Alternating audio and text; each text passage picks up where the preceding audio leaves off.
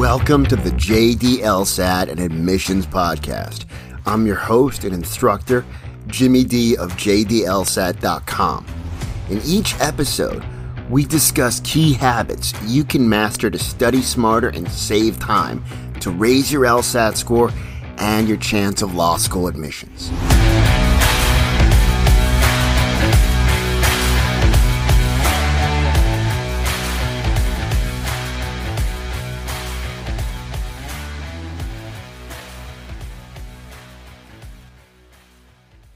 It's an honor. Today I'm interviewing Ted, who is a student of mine both for the LSAT and admissions. And Ted's starting at Georgetown, Georgetown University Law Center right now in the fall of 2022 as a 1L. So, one, welcome. It's so good to see you. I'm so happy to see you. I want to hold off and talk to you more on here, but man, it's so good to see you. How, how, you doing, man? Congratulations. Uh, thank you, Jimmy. I really appreciate it. Um, it's yeah, as you said, it's an honor. Like uh, to be kind of coached by you throughout the process, and then um, have my own experience, and and then to be here talking to you again as like from the other side. It uh, it feels a little bit better than when it was over there, but you know, it all worked out the way you wanted. I'm so happy. Um, yeah, no, that was that was yeah, that was great. So Awesome. It's an honor for me, man. And thank you. Um, so let, us give a, let's give everybody a little bit of background. So Ted came to me as he was studying for the LSAT, and then we worked together on his application. Ted, uh, you were an undergrad at Georgetown, and now you're starting at Georgetown University Law Center. Yes, exactly. So I was an undergrad at Georgetown. Um, I was class of 2018 for, um, for or 20, 2018 for high school and then 2022. So I was a straight through. Um, I've, I've, I'm like one of those straight through kids. Um, I was an econ major. I had a minor in government, which is what they call political science at my school, mm. and uh, and I also had a minor in business administration. So it's kind of my background. You animal. So what? You had one major and two minors. Yes, exactly. Nice, nice. Um, cool, man. So we got a few things going on here that I think could be of value to a lot of our listeners. So, um, you know, one, right, just having been there and as an undergrad, and two, I just want to point out, and we'll come back to this, but you did apply early decision. Yes. Cool. So we'll definitely talk about that because that that that that I think is is important. And people have interest in that. Um, and if I like, I think part of it, right, Georgetown was your first choice. I think that's part of why you did early decision. Oh yeah, totally. And I mean, I so I really enjoyed my experience as an undergrad.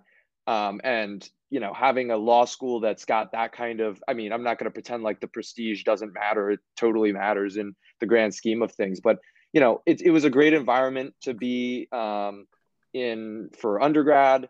Uh, it's for the reasons i went there it was you know i love economics i love uh, government i love politics. So that was stuff that was the reasons why i went to georgetown undergrad and that's this for many of the same reasons are the reasons why i wanted to go to georgetown law. It's like I know it's kind of a trope of Georgetown law, but where would you rather be than be in DC, the place where, you know, all of the laws being made? You know, you can walk two blocks and you're hitting the Capitol building, and a few more blocks, you hit the Supreme Court. So it's really, you know, an incredible experience to be in DC for undergrad and then for law school. So I, I, I was going to definitely uh, shoot for that opportunity to do that.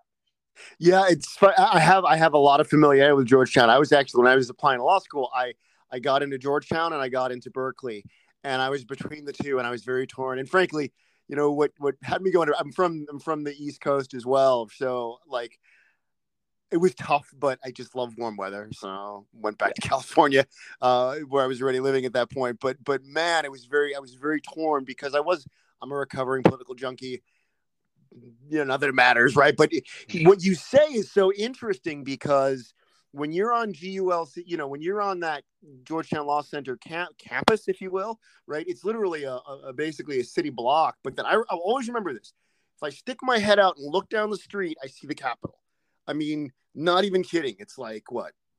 It, it, you just literally stick your head down and you see the Capitol from Georgetown University Law Center, that block or campus or whatnot. I'm probably butchering the, the terminology, but yeah, is, no, that, fair? Yeah, no, that's exactly right. I mean, um, Georgetown Law is literally right next to the Capitol building, and then the Capitol building is a few blocks from the Supreme Court, and and you walk down and there's Judiciary Square. If you walk down a you know south just like three blocks, so all the courthouses are here, tax court and whatever. It's it's incredible, and it's really and and many people maybe not don't know this about the law center. It is in a different part than Georgetown yes. undergrad. Georgetown undergrad is in Georgetown, Georgetown. DC versus the un- the law center campus is in the middle of DC, and that's definitely also a perk for me as an undergrad. I get to experience a new part of the city, which is yeah, it's funny, right? Because uh, I wanted to make sure we bring that up because if anyone who's not as familiar, um, it, they, they're the campuses are different and they're far apart, right? Georgetown's an historic Georgetown part of DC. It's beautiful. It's hilly and amazing, and um, it's just an awesome place to go to college. But yeah, like you're when you're when you're going to the law center, that is in a different part of DC. It's near the Capitol. It's very separated. It's a very different experience. So on the one hand, it's kind of interesting because you know Georgetown overall, having been an undergrad. And so I don't know. Sometimes people are like, "Gee, I'm really happy for this opportunity," but I've been here for four years. So you kind of get the best of both worlds. You're at the same broader institution, but it's a different campus and obviously a very different experience. Is that fair? Oh yeah, totally. And it's it's yeah, it's a totally different area. It's not an area that I would ever go to unless you were kind of a Capitol Hill intern mm-hmm. um, in undergrad. So if you were doing that, then you were. But otherwise, um, you really weren't exploring this uh, area where the law center was. So it's great and it's really close to the mall. I really like runs, so if that's nice, uh, you know, it, I, it's really easy and it's super beautiful. It's a very bikeable, runnable city, walkable city. So I love it. Yeah, it's a great place. And just to clarify, I think everybody knows, except for maybe me when I was younger. Like when I'd hear the mall back in the day, I'm like, oh, the mall. But me, yeah, I think most people are more sophisticated than I ever was, right? Even if you're not from DC, but we're talking about the mall. What is it like? Where the monument is and that yeah like um, yeah that was good to clarify. It's the it's the space where they have all the smithsonian museums lining the the green area uh like a grassy squares and then it leads up to the capitol and it leads back down uh, to the washington monument and the lincoln uh, memorial. Yeah and you know, it's it's it's gorgeous it's majestic and it's, it's a jogger's paradise. Is that i, I think oh, like yeah. you know anyone who's a political junkie, if you've read about, you know, no matter what your political leanings are, you know, it's, it's got bipartisan appeal. I think, you know, Obama, when he was first a senator, would jog there, and um, uh, former speaker, uh, I'm trying to remember, uh, one one of the former speakers I remember would ride his bicycle there in the other party, right? Like, but I mean, uh, uh Boehner, Boehner, John Boehner, right? But but I mean, yeah, like everyone loves it. It's a gorgeous area. It's very majestic. And if anyone is not know what we're talking about, you've probably seen it in tons of movies. It's a majestic place to live and frankly go to law school. Yeah, it's it's what you think of when you think of DC. When you're thinking of DC, you're thinking of the Lincoln Memorial, you're thinking of the Washington Monument, you're thinking of the Capitol building. That's where the mall is. And Georgetown, uh, the law center, is a 15 minute walk to there to right to there. So it's and it's and it's really like a 15 minute walk to the Capitol building too. So you know, um, I, I, know we're.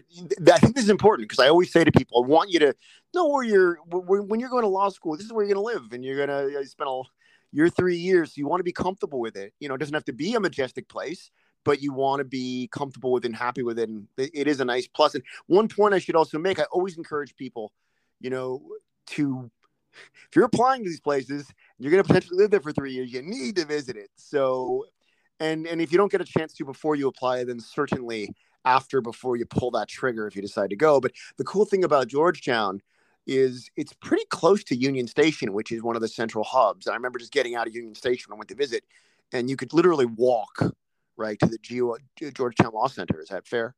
Oh yeah, that's it's it's right there. I mean, I we uh, I I just live five minutes from it, and the law center is about ten minute walk. So it's it's all right in striking distance. Nice. And and I will say just on your point of um, yeah. the in you knowing where you want to go location wise, that is key. And that and I was something that I really considered deeply when I was applying to law schools. Um, and you know, I'm not going to be I wasn't going to be so picky. So if you know some top tier school uh, that was not in my ideal location was going to uh, accept me, and that was the only one. I wasn't going to reject them. But if given the choice between two schools that are of pretty similar capacity, that was really going to be a factor.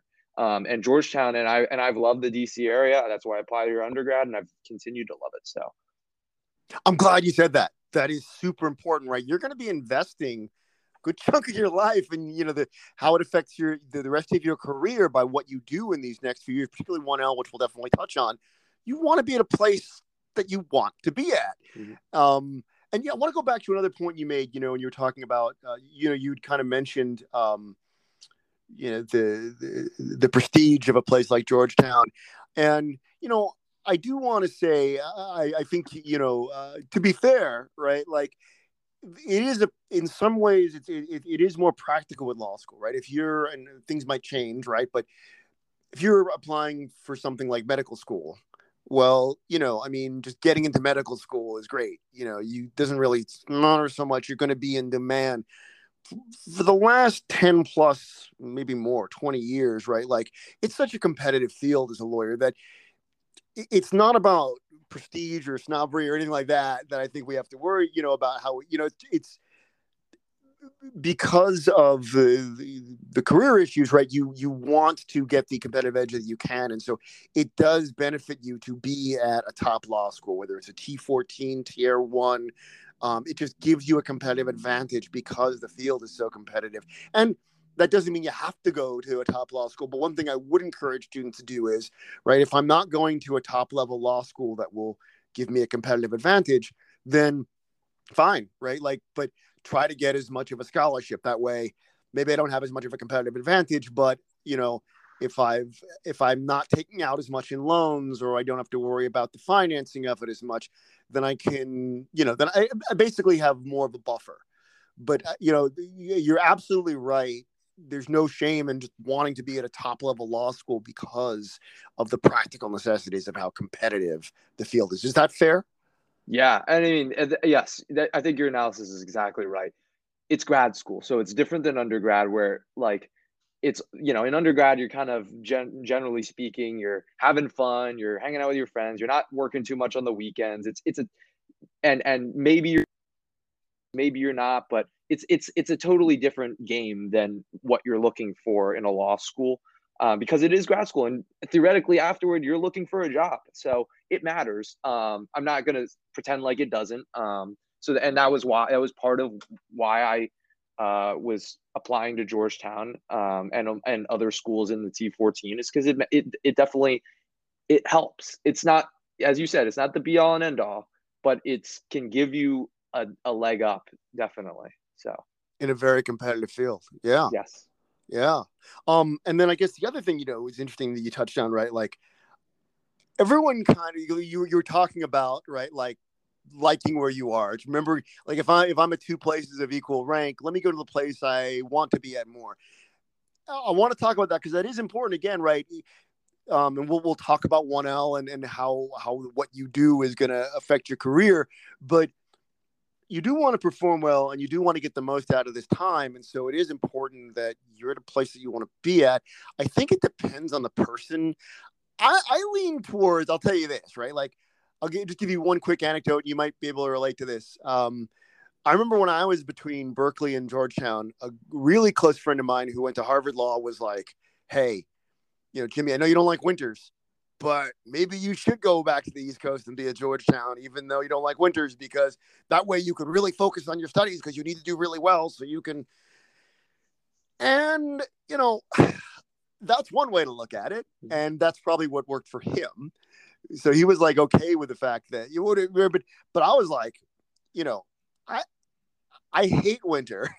Uh, and I love the warm weather. So I think I'd be better on the West Coast at a place like Berkeley because yes, I'll be tempted to go outside and all that other stuff, but I will also be happier and that's more conducive to me doing well. But that's me.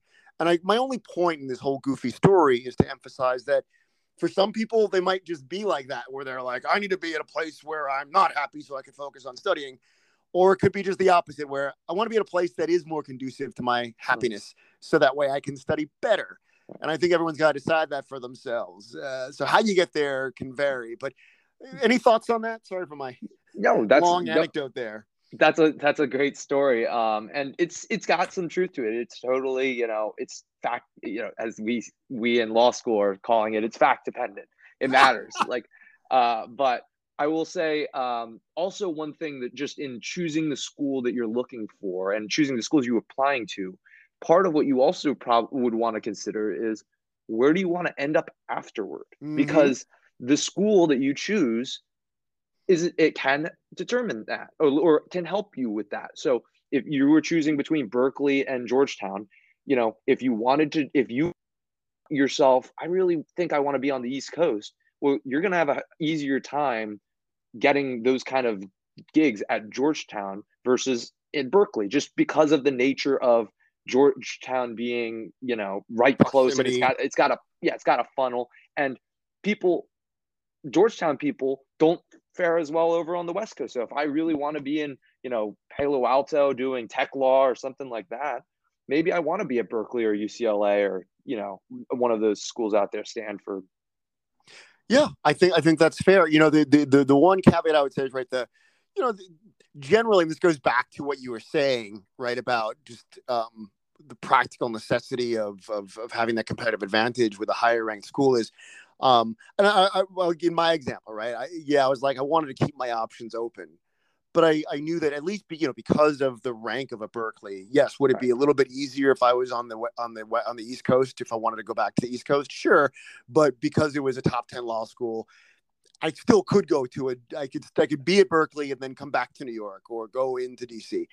Would it probably be a little nicer if I knew I wanted to be in DC if I was at Georgetown? Sure, the proximity, especially with Georgetown right? You're in a, such a unique place. But I mean, just for anyone out there who's listening who doesn't have these specific choices, right? Um, if you're at a higher ranked school, this is not to say that it precludes you from being in areas outside of that school. You, you have an advantage, but certainly, like when a school becomes less competitive, then you do want to consider the market where you want to practice. Um, I mean, look, if I if I want to, if there's a certain part of the Midwest where I want to practice, you know, and and I get into similar ranked schools that are maybe not not as high, right? But if it's between someplace in the Midwest versus the South, if I want to practice in the Midwest, I'm probably better off going to that school in the Midwest.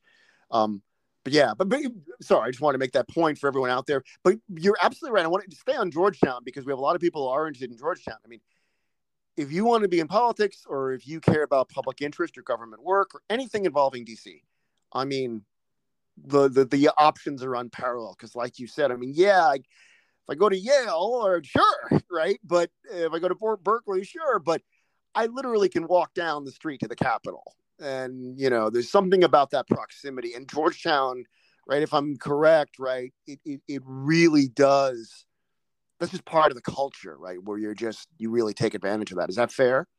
Totally. It was a total it was it was for undergrad and it's still for law school. I know, eh, well, Georgetown, this is another factor. I'm going to uh, digress a little bit. No, please. I'm going to divert, I should say.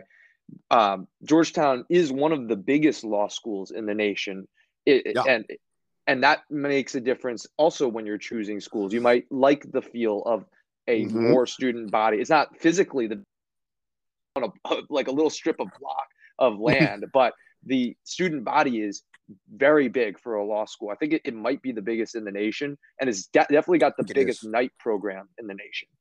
So, uh, what that means is you have a lot of people working there either full time or part time. Like if you're if you're part if you're I know a lot of people I've I've met who are two L's and three L's. They're working part time and they're going to school at this and and full time, and that's pretty typical because that's like your leg in or you're doing an externship or you're doing whatever and so there's just unlimited opportunities because of the fact that you're in DC. It's the mecca of law and and and government and and service, public service. So if that's what you're interested in, it's totally great for that. And I would say one thing that surprised me about Georgetown, just both in undergrad and grad uh, and law school, is it's got a really big presence in big law, really mm. big presence, and it, that I, and, and in New York specifically, which I yep. wouldn't have necessarily known that but it, it's definitely got that um, at era uh, or it's got that like job focus. And that's something that they've they've really pushed uh, clearly on these uh, you know these first orientation weeks.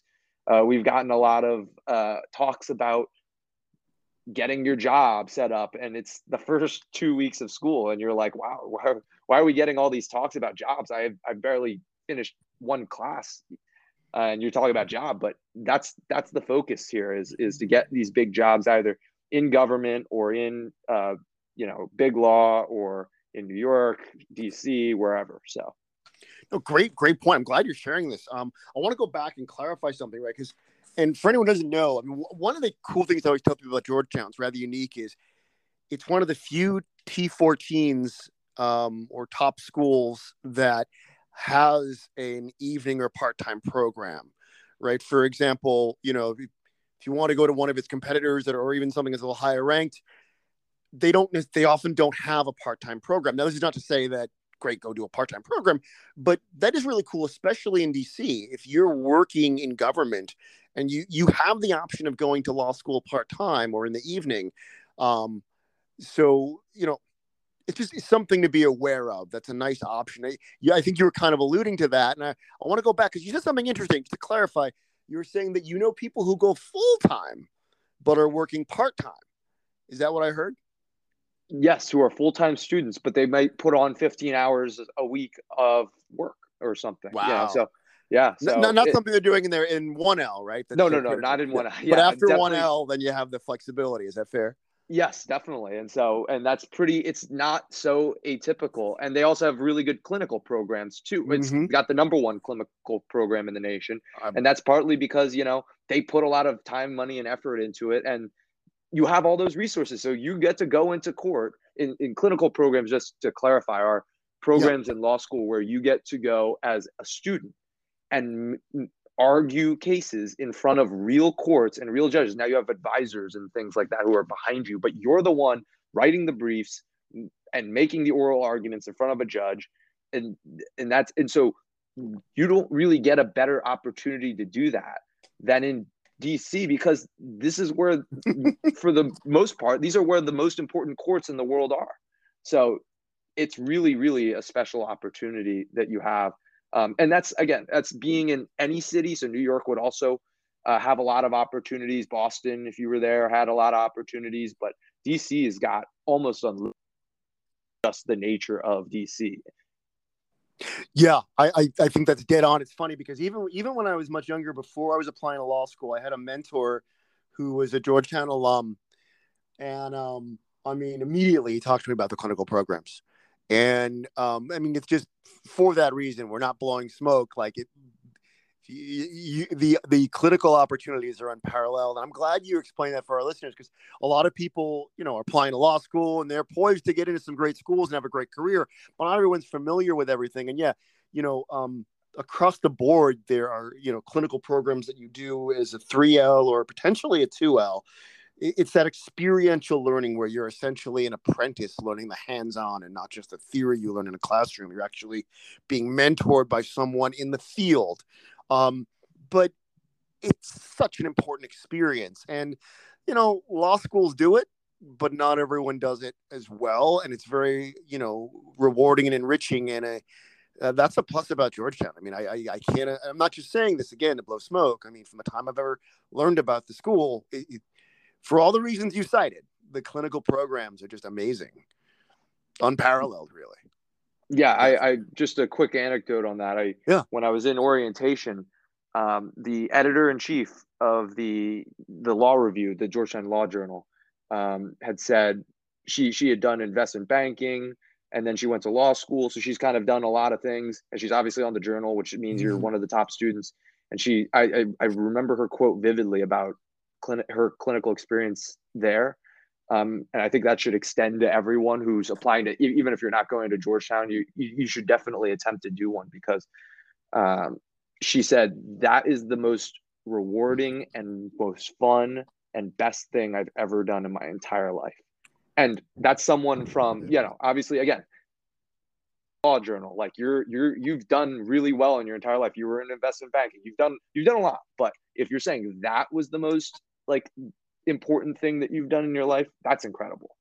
So That's pretty amazing. And you know, you know, I'm sorry, a little bit of LSAT nerdiness here, right? Because we work together in the LSAT, but I mean, to you know, someone who's been through the LSAT or someone who's a lawyer, we're not as prone to hyperbole. You know, we're gonna say that's the most. I mean, maybe issues, you know, but like you're not gonna use big statements like that. That says a lot. That does yeah. say a lot. I'm glad you mentioned that. Um, I want to go back actually. You I wanted to talk about class size for a moment because that's something that I was thinking about when I was between schools. I know it's something that people care about. So the interesting thing about Georgetown, right? And I, again, in my case, I was between Berkeley, which is smaller. It's not hard to be smaller compared to Georgetown because it's so large in class size, versus Georgetown. And, again, that was one thing where I care about smaller classes. But the interesting thing about Georgetown is, and again, right, it is a large school. I think there are a lot of pros that come with that, particularly where it's located. But um, right, you are broken into sections and cohorts, and that does I, my my understanding, having not attended but explored it, is that in theory you can get a little bit of a feel of of small size. I know people can be quite close, from what I've heard.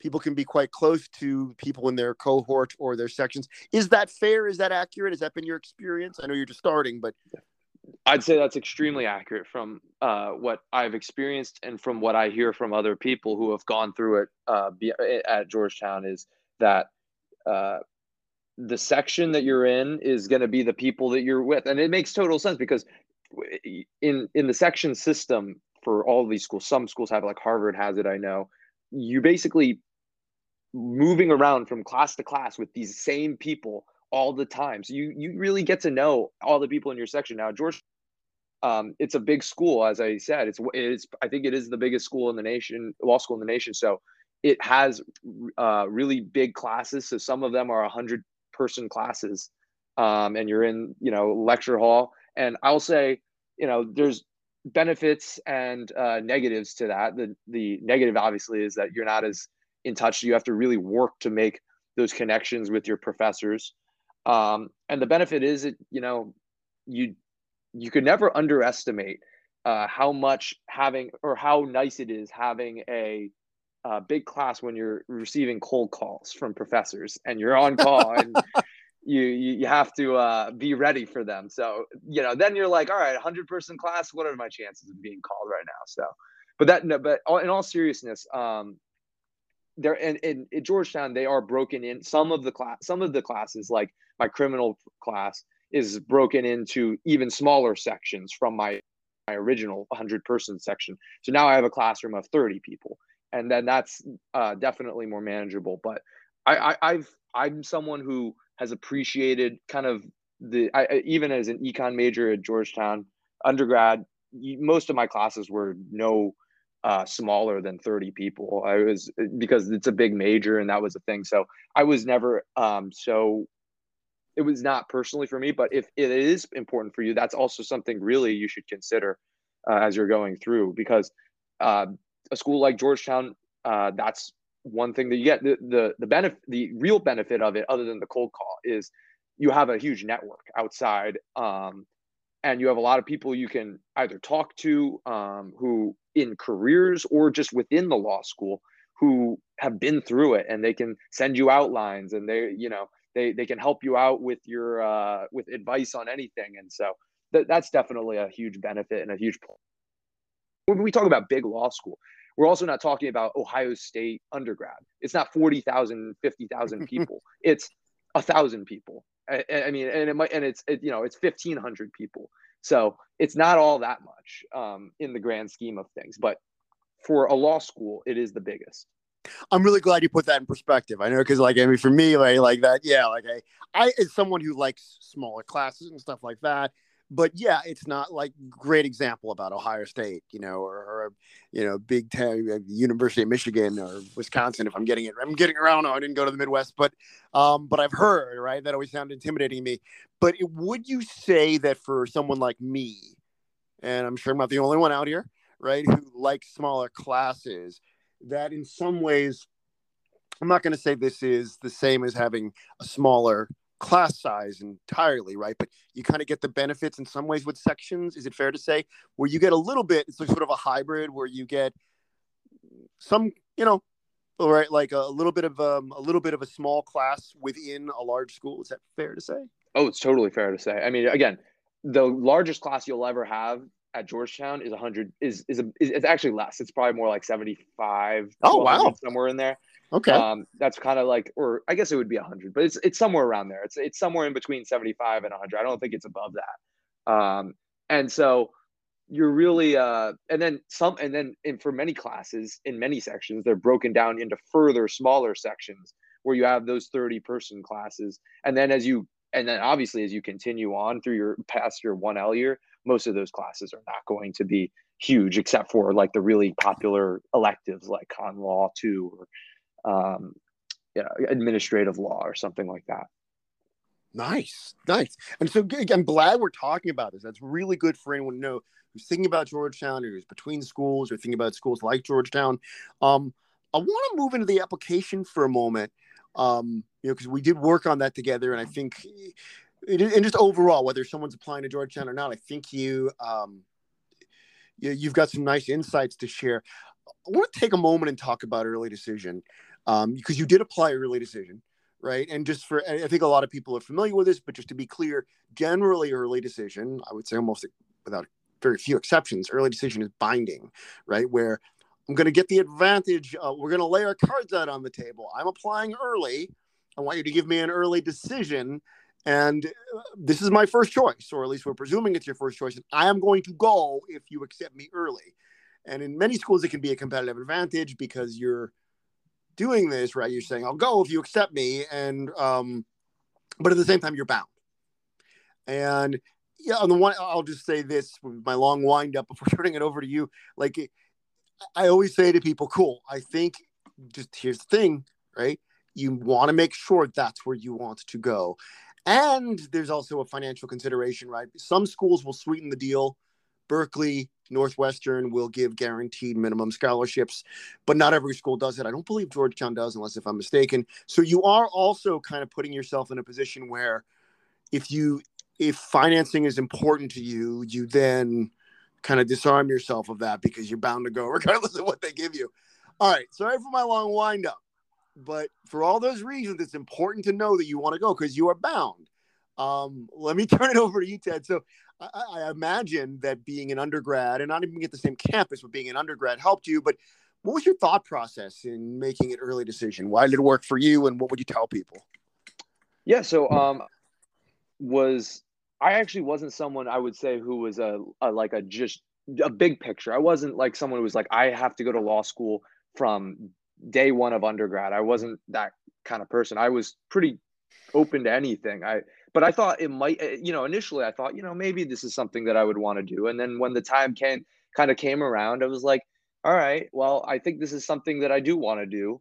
Um, so now I got to kind of figure out what's going on. And, and I took your, uh, the, the LSAT and, and then I got, you know, the score and, and I had to base a decision on all of that information. So I'd say the things that I was considering when applying early decision is my um, my my my test scores and not only the test score but the GPA and everything combined because mm-hmm. that matters. That's a predictive factor. If you if you don't have a good enough LSAT score, generally speaking, to get into Harvard, you know, I'm not gonna, I'm not, or I was, I wasn't gonna go Harvard and as early decision um, because it wasn't gonna be, or I, if if I didn't have a good enough chance, I guess, of getting in based on the statistics, I wasn't gonna do that. So once I kind of finalized the scores and everything, and kind of had an idea.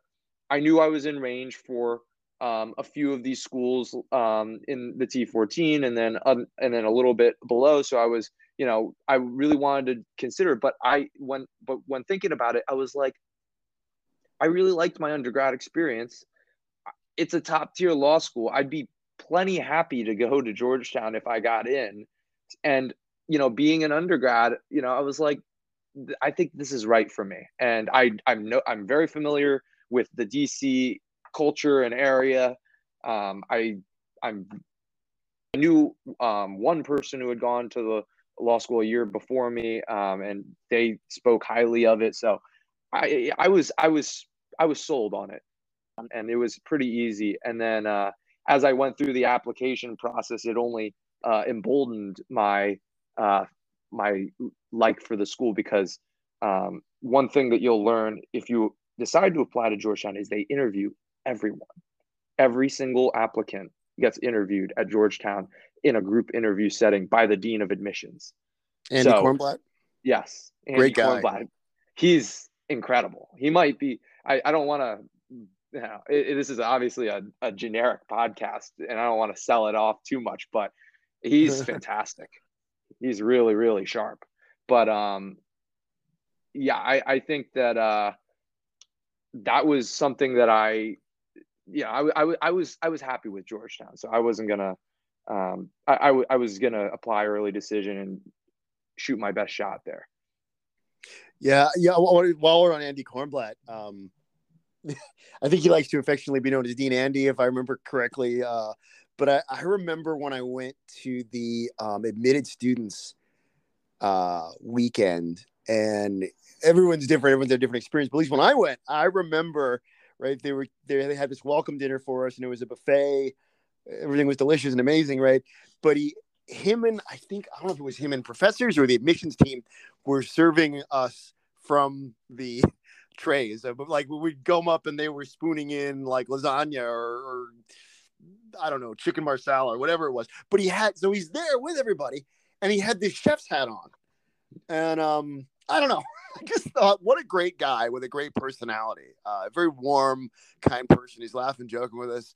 Um, and it just had this. I just cannot get this picture in my mind without whether chef's hat on. I think of like Snoopy serving food uh, in the Thanksgiving special or something. But yeah. I thought it was very endearing. You look like you yeah. want to say something. Yeah, no, but I was gonna say just that's a great story. I, I that and, and that's totally him. I would say just as the to give it some generic advice now because now um, I, have gotten my Georgetown fever out um, and I've played my Georgetown card. I guess I would say that that stuff kind of matters too when you're uh, applying or like to choose, especially choosing schools, and you get a few schools in, and you want to get a feel for the the type of administration that they've got, and it matters because it's it, are they really focused on the students? Is it like a good warm culture? You don't want to be in a place that is going to be really miserable or that or that they're putting a lot of pressure. Now, now most of these uh, law schools these days are smarter, smart enough not to do that in uh, admitted student stuff. But I mean, Dean Andy is sending emails to us as admitted students every single week. He's these Mondays with Dean Andy, and he's sending us video. And he is when when we receive our acceptance letter, he he personally made personally us a video. Something. Yeah, oh, he yeah. wrote something He's and he made now. a video. Oh, yes, I think I did. Well, yeah, he does do that. Yes, and so he's got all these things that, and you're like, this guy is really, really on top of it, and he's and and and you see the administration, and you're like, these guys are really on top of it. And it was something different from my undergrad experience, where maybe I didn't personally think that the undergrad was maybe as as vibrant i would say in the in the administration but the law school has been a plus plus and so that that matters i mean and and the people that you meet in the administration are the people who right they're trying to sell you on it but Fair. that's the face. That's the face of what um what what runs the ship. So that that matters. If it, if they're not if it's not rubbed you that's a that's a good sign that something's wrong. So. That's a great point. And you know just to go back again please i'm, I'm happy anything you want to share about georgetown because you know um there are a lot of people who are applying i have a lot of students who are applying who are interested and and, and or who are at least considering it you know and even if it, they don't up, end up applying to georgetown these are things that apply wherever you want to go you're absolutely right right like whether it's georgetown or somewhere else you want to be at a place that's right for you. And you do make an important point, right? Like obviously, I we're, I think we both have fond feelings about this, so we want to put on our skeptical hats a little bit, right? They are they are trying to sell their school. They have a vested interest in this. Um, so we take this with a little bit of grain of salt. Fair. You're absolutely right. Everyone should be aware of that. I mean, I always say, you know, okay, remember when you're going to visit a campus, this is going to be their best days. You know, this is going to be, and, and that is something to expect at at uh, um, an admitted students weekend for anything. But at the same time, right, like if you even if you allow for a little bit of a buffer, right? Like, okay, it's not going to be this great all the time, but it is nice. You you do want to get a sense of how comfortable you are with it. You are going to be there, and to the larger point, I think you were getting at this. I mean, law school is challenging. You know, it is challenging, and we'll talk about one L because it matters so much. Um, but you want to be at a place that while they're going to challenge you, they're still going to support you, or that you feel comfortable. And um, you know, so again, right, I'm going to a tough law school. Fine, it's going to be challenging, but I want to know that there's some level of support, or that this is right for me. So I'm glad you pointed that out. Um, yeah, thoughts? Yeah, no, that's uh, yeah, exactly. It's exactly right. You just want to know that the people, the professors, um, as much as you can get, they're trying to be out there for you, um, and they and they have the resources to law school you're choosing. Uh, is it the right fit for you? Mm-hmm. That definitely matters. Like it, and and you might not like, you know, you might not like the the Georgetown feel, and you might not like Dean Andy, and that's that that's your prerogative. Um, and that's good that you're understanding that. I guess is the right way to put that. Like you want to know what you like, and then analyze what's going on when you go to either when you go to admitted students when you're getting communications from them or when maybe you're not getting communications from them. That's all that stuff all matters. So i won't again it's grad school so it it's different than undergrad. That would really matter for undergrad. It matters a little bit less in law school but it's not insignificant. Yeah.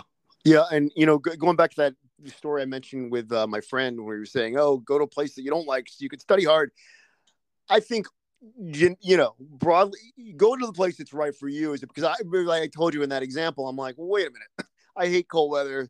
I'm better off at a warmer place where I'll be happier. And that will make oh, yes I will be happier but I will it'll be more conducive to me performing better. But everyone's different right? If I if if you want to be at a play I don't know who wants that but there are some people I suppose who want to be at a place where they're not happy. I find that hard but fine. But at the end of the day what's going to be conducive to you and more important right like you said, Ted, know yourself. Know yourself. It's really important. It's funny when I was going through this whole process. Um, and you know whether it's finding the right law school, or some people might even just wonder if they want to defer or whatnot. That happens too. But law professors, when I was talking to them about all of this stuff, one of the things that I would commonly hear was, "Go with your gut. Go with your instincts." Right. And you and I worked together on the LSAT uh, right? The LSAT is very analytical. Law school, like we're thinkers, we're analyzers.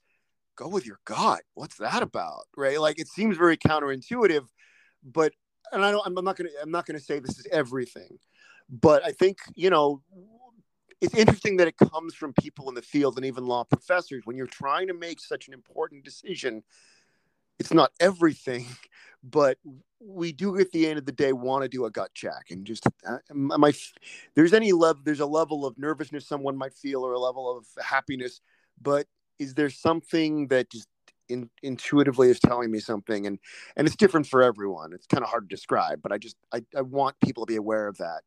Am, am i sounding a little too uh stuart smalley touchy feely or, or yeah no that's no that's right. It's exactly right so Nice. Uh, I want to. I want to jump. Let's talk a little bit about the application. I realize this is a. You know, this you're many steps removed from this. You know, you've been through a lot, and you're starting school and everything, right? And so it's probably the last thing on your mind. But if you could remember back a little bit, um, you know, just, just love just big picture stuff. Anything you want to say, really, is up to you. But you know, if you, what do you think's important? Um, and then also like you know, knowing what you know I, obviously it worked out very well for you, right? But what would you maybe do differently? Like if it's like, oh, Jesus, obviously worked out well, but maybe I stressed about something that wasn't such a big deal, or maybe even though I'm glad this worked out, um, it would have been even easier if I focused on these things and didn't worry about these other things. But if you're if if you could talk to your former self and go back in time, what would you tell you know younger Ted about applying about the whole admissions process and everything? Yeah, I would have. I again, I because I was someone who didn't probably think uh, law school until kind of the summer before my senior year when it's kind of time to if if if I were going to do that, I was going to apply that. And so I was like, um, you know, I didn't really uh, probably prep the application as early as I should have. I really, that would be my number one. If I could go back and do it all, I would have prepped and started writing those essays in the, or writing all of the essays mm. in the summer beforehand. Um, because, and obviously they change, I, they change. So I think they open up the applications in like August or September or whatever. But as soon as they come out, I would be writing those like ASAP because it, you know, I thought that when I applied, uh, I, I got my application in early, and that's that's also the number one advice. Period. But it's not something that I would change. I, I did. I applied and I basically got all my apps in by September 30. Um, mm-hmm. But to start that process earlier because I didn't predict how busy my senior year would be. Maybe this is just mm. me dependent. I was very busy in that first part of my senior year with schoolwork and other things. And so trying to juggle the law school applications with the senior year, I was also running a club at that hmm. point. so it was all of those things going on and it was it was a lot. It was it was definitely the most one of the more stressful uh like month to 2 months I've I've had in in my life. So um it was it so if I had gotten that, if I had been able to prep some of that stuff a little bit earlier, in like even in August, that would have been a monster uh, weight off my shoulders in that um, at, towards in in the fall because I could have at least applied and not had to work as hard on the application with everything else involved. Thank you. That is very, I think that's very helpful for our listeners to know. And I want to touch on a few elements of this, right? Because I mean, I, I was writing as you were speaking because there's so many interesting facets to this, working with people on admissions and having been there myself. Um, let me start. Well, first, actually, I want to clarify something for everybody. Uh, I think it's clear, but we, well, we, we don't want to leave anything to chance, right? Um, you applied early decision, right? Yes. And that is distinct and different from applying early. Uh, and, and I think, you know, you're obviously aware of that, but I just want to make sure our listeners are clear on it, right? Like, um, I always urge people to apply as early as possible. In fact, if anyone's been following this podcast, there's a whole episode on why it's advantageous, right? The, the benefit is because most schools almost universally admit on a rolling basis, it's first come, first serve, and there are just way more spots earlier on. And as time goes on, there's fewer spots. So applying early in general right? Like September as opposed to November, October as opposed to December. That always gives you a competitive advantage. And it's not every factor, but it's a really important one that I think a lot of people don't appreciate. So there's that. And that's another reason you want to get a head start on this stuff. But the other thing, right, like just in your specific case, you were applying early decision, which, yes, it is early, but it's specific in that not every school offers this, right? You are applying in a special application that tells them, hey, I want you to give me an early decision. And yes, I'm applying earlier, right? But I want you to give me a decision earlier and admit me, you know, eh, with the idea that I'm telling you this is essentially my first choice and I am bound to go if accepted, right? And so they are related, but I just want to, for our listeners, just make sure we're clear on that. For you, it was the same deal because either way, you had to get it done earlier, right? Is that fair? Oh, totally. Yeah. Yes. So you're right. Early, I, I should have, and I should have. No, you're good. That. Early, yeah.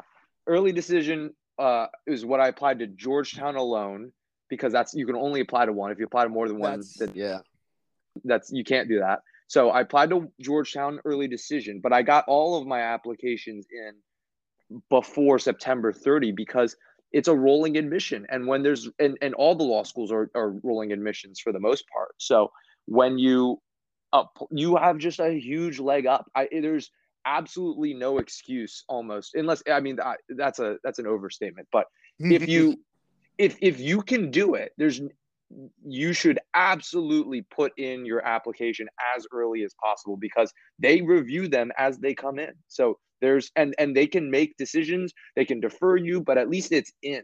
And also the other advice you can uh that that's is good is if you haven't gotten those extra essays done, those supplemental essays that they say are optional, and maybe they are, maybe they aren't, but you know, that's here neither here nor there.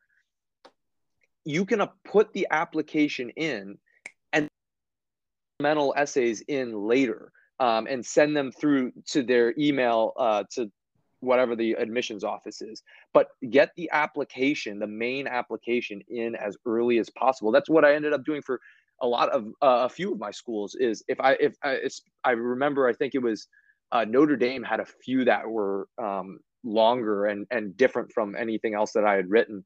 So some of them i i put in a little bit later. Um, yeah did i share that, was, that with you? Because i i always tell students that Either way, I don't did, care. Yeah. I'm just glad you're yeah, yeah. it. No, it was, important. Yes, it was yeah, it was it was it was a total advice from you. Um, but it's it's it was a game changer, and it and it I I don't obviously it's counterfactual. No one knows if because uh, I I no one knows if that actually made a difference, but I would guess that it made a difference applying early uh, because I didn't have perfect statistics. I, you know, I had a good GPA and a lower LSAT, so I didn't have perfect perfect statistics. So it really a good application so a good essays and then a good a good story and and a good strategy moving forward. And so applying early for me was incredibly important. It's probably uh, probably one of the best pieces of advice you gave as we were going through this is get it in early no matter what. Send in the supplementals later so. Oh, th- I'm so glad you're emphasizing that because it's funny. Like I'm so glad, and I'm glad, I'm glad it, I'm glad it, worked. You know, you listened, um, and and it, it, worked out very well for you.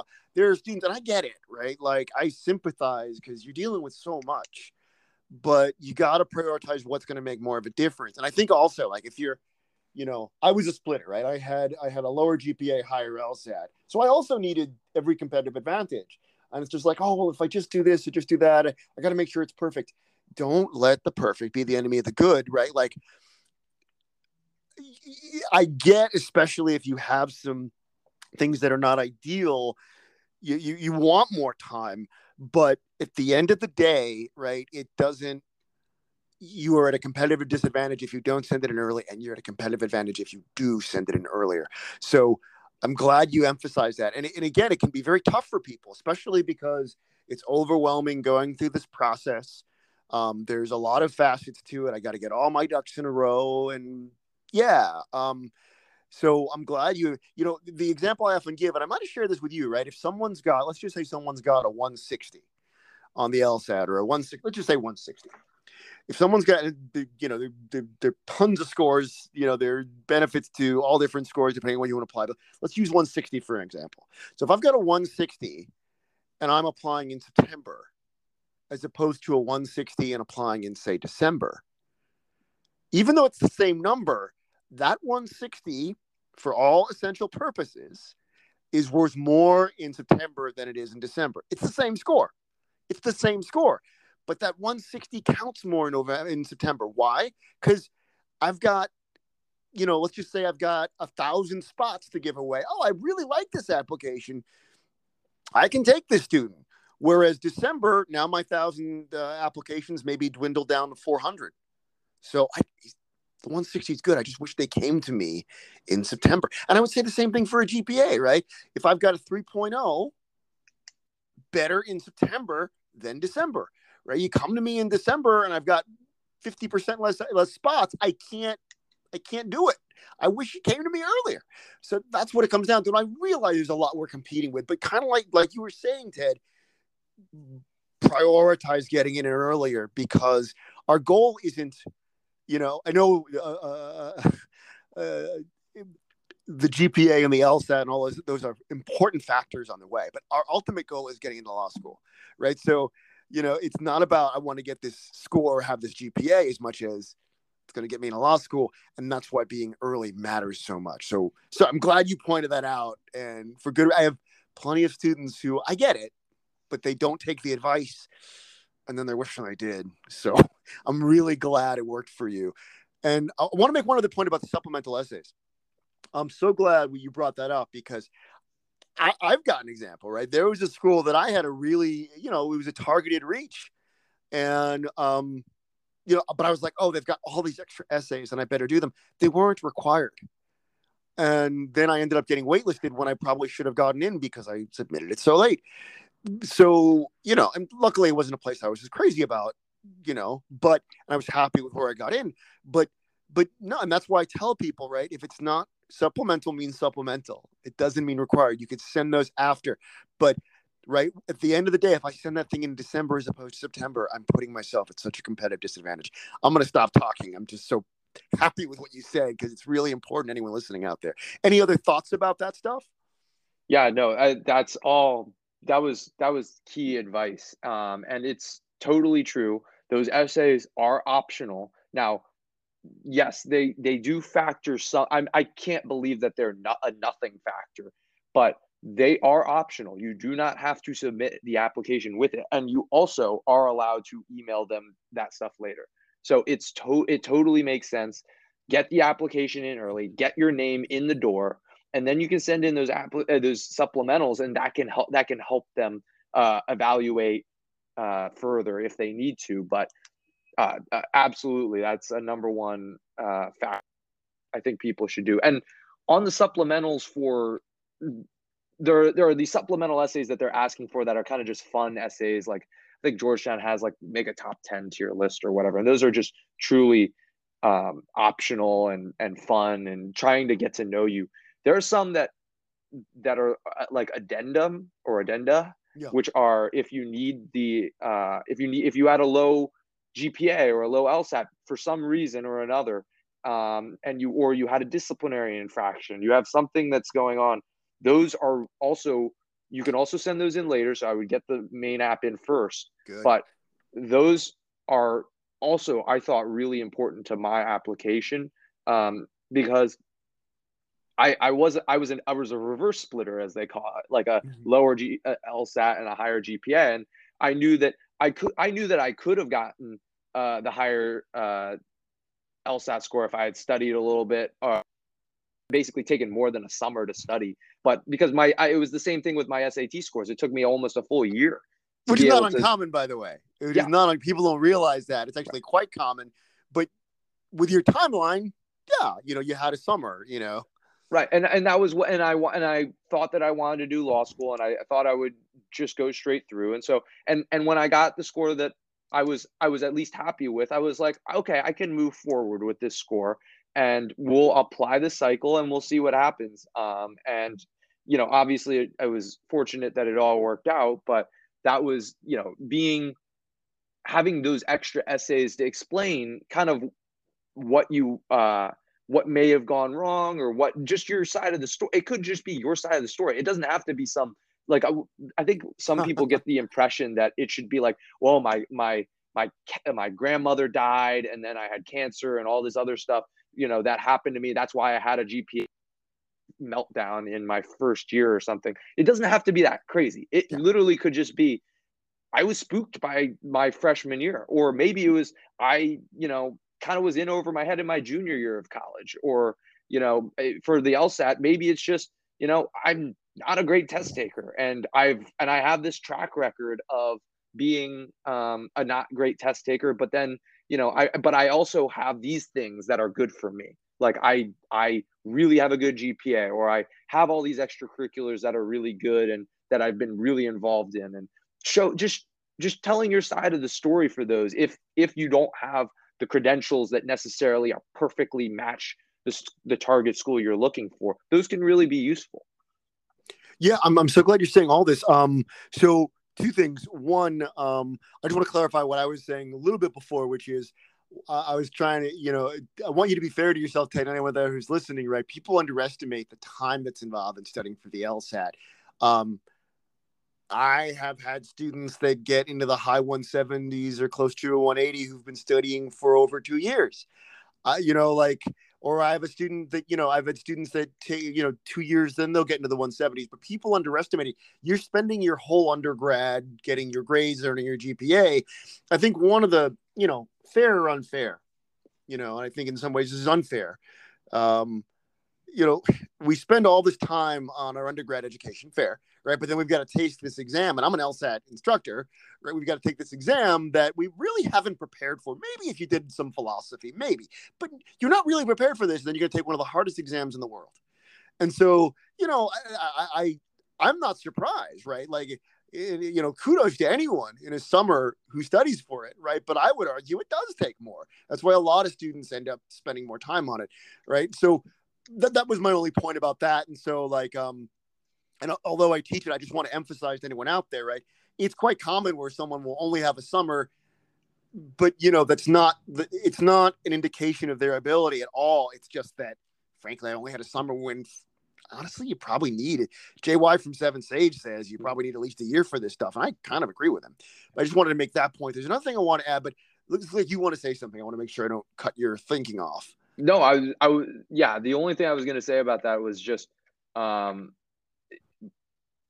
I think that my story tells people also if you don't, if you're not perfect on the stats and you, but you really want to go to law school, like this is the time that you want to do it try for the cycle. I mean, or try this cycle and get your application in early. Do all those steps that you take. You never know what can happen. And I, I and I was definitely, I was, I was, you know, I was in range, but I was, you know, it wasn't clear that I was going to get into Georgetown.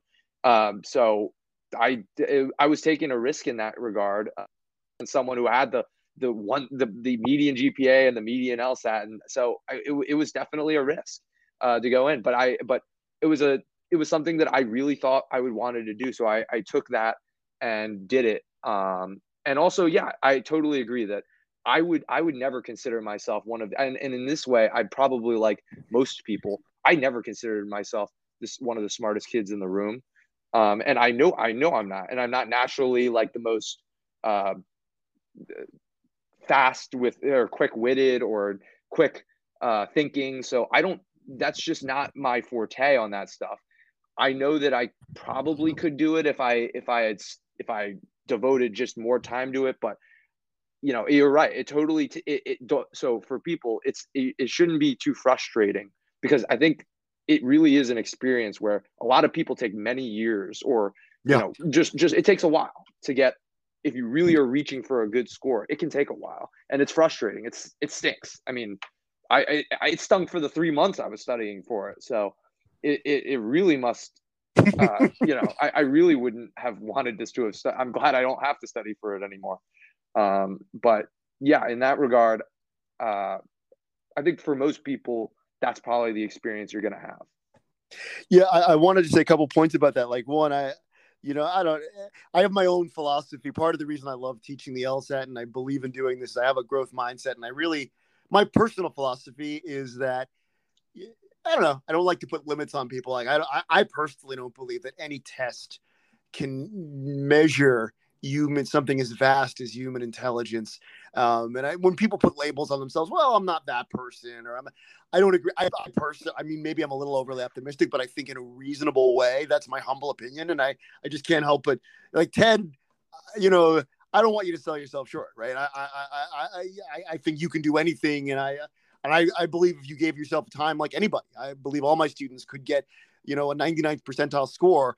It's just a matter of the limits we have of time. And I would even argue, sorry to get up on my soapbox here, but I would even argue that sometimes people that, that hit it out of the park in the beginning, they may not have realized, but they might have studied something that was conducive to it. Like one of my first teachers got a 170 his first time, but he was the first one to tell me, he's like, Jimmy, I studied philosophy and math as an undergrad at Penn. Mm-hmm it's very conducive to the LSAT.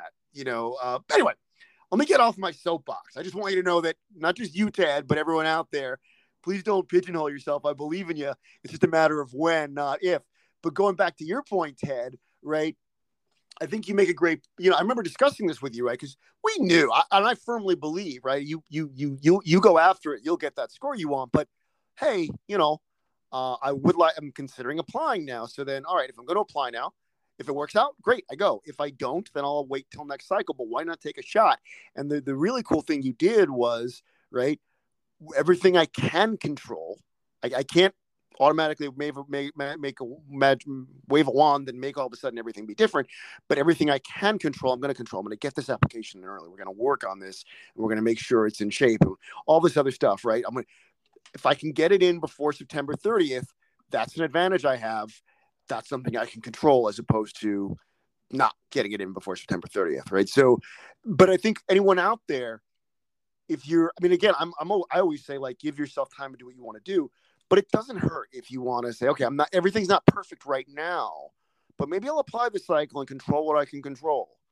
And especially if I'm applying earlier, right, and doing everything I can control, it might work out the way I want. And then, you know, and if not, then I could always do next cycle. And you made that choice and it happened to work out very well. And I'm, I'm glad it did.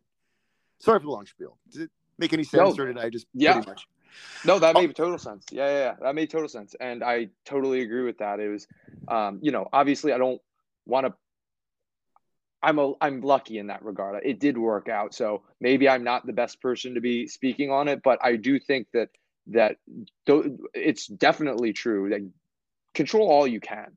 Um, and that's absolutely the number one fact. That's the number one thing for applications. Control what you can control, and then uh, don't worry about anything else. You know, the other stuff you get, and it's really easy to say, uh, harder to do. So you can really worry about that stuff, but try and control the stuff like the application timeline and when you're going to apply and getting those s and getting your essays done and in quickly that stuff you can control you can't outcomes so it's hard to worry about that yeah you know and um I, I know you easier said than done, but it is really important, and you know that's just the nature of life. We want to. We're, we're anyone. We, we Ted and I have been through this process, so we can tell y'all you know, it's not always easy to do, but keep that in mind. Control you can control, and stuff you can't control, you can't control, but maximize what you can. And I, oh, just to touch on a couple of things. We, you know, Ted, you mentioned addenda, right? You know, basically describing anything that you, explaining anything that you think needs addressing in your application. Um, you know, the one thing I think you were getting at this too, that I just want to say to everyone else out there, right? One thing I would say about addenda, it's not a personal statement. And I think you were kind of getting at that idea, right? Like people think, oh, well, my situation's complicated. Fair. I'm not going to deny that. A lot of people have complicated situations, but it's sort of a just the facts sort of deal because, right, it's not a personal statement where you craft this narrative and it has to be this, you know, again, it's not a narrative. It's just to the point, you know, in your, hey, this happened my second semester. I had to have surgery but as a result, it took me long to recover and it impacted my grades. These are not representative. You could look at the rest of my grades and you could see that under normal circumstances, they're much higher. Boom. Right. And I just blurted that out. But I mean, it's just to the point. I think a lot of people think, like, oh man, it's an essay. Got to write it like my personal statement. It's just to the point. Anyone, you know, we worked on years together. Uh, we work with students on them. But again, just whether you work with me or not, don't sweat it. They know you're human, right? You're just giving them an answer so they don't have to wonder.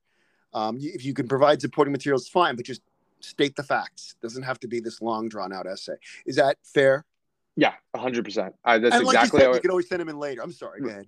No, I, yeah, you can always send them in later, and that's exactly how I wrote mine. It was just matter of fact. I've, you know, I'm a, I've, I've never been a great test taker. It took me a full year to the SAT, and um, but look, I've taken a lot of really hard classes as my undergrad. I was an econ major. I took, you know, econometrics and some very complex courses. I'm not afraid of a challenge. So um, that's that was, and that's exactly all you need to say. You don't need to say anything more. It doesn't need to be a narrative, and it doesn't need to be special. Like that story is there's nothing special about that story. That's pretty much how many pe- how many times a, a like you you always hear, "Oh, I'm not a good test taker." It's not something. It's it's really common story, and I didn't write anything big or extravagant, and I didn't have a really extravagant story.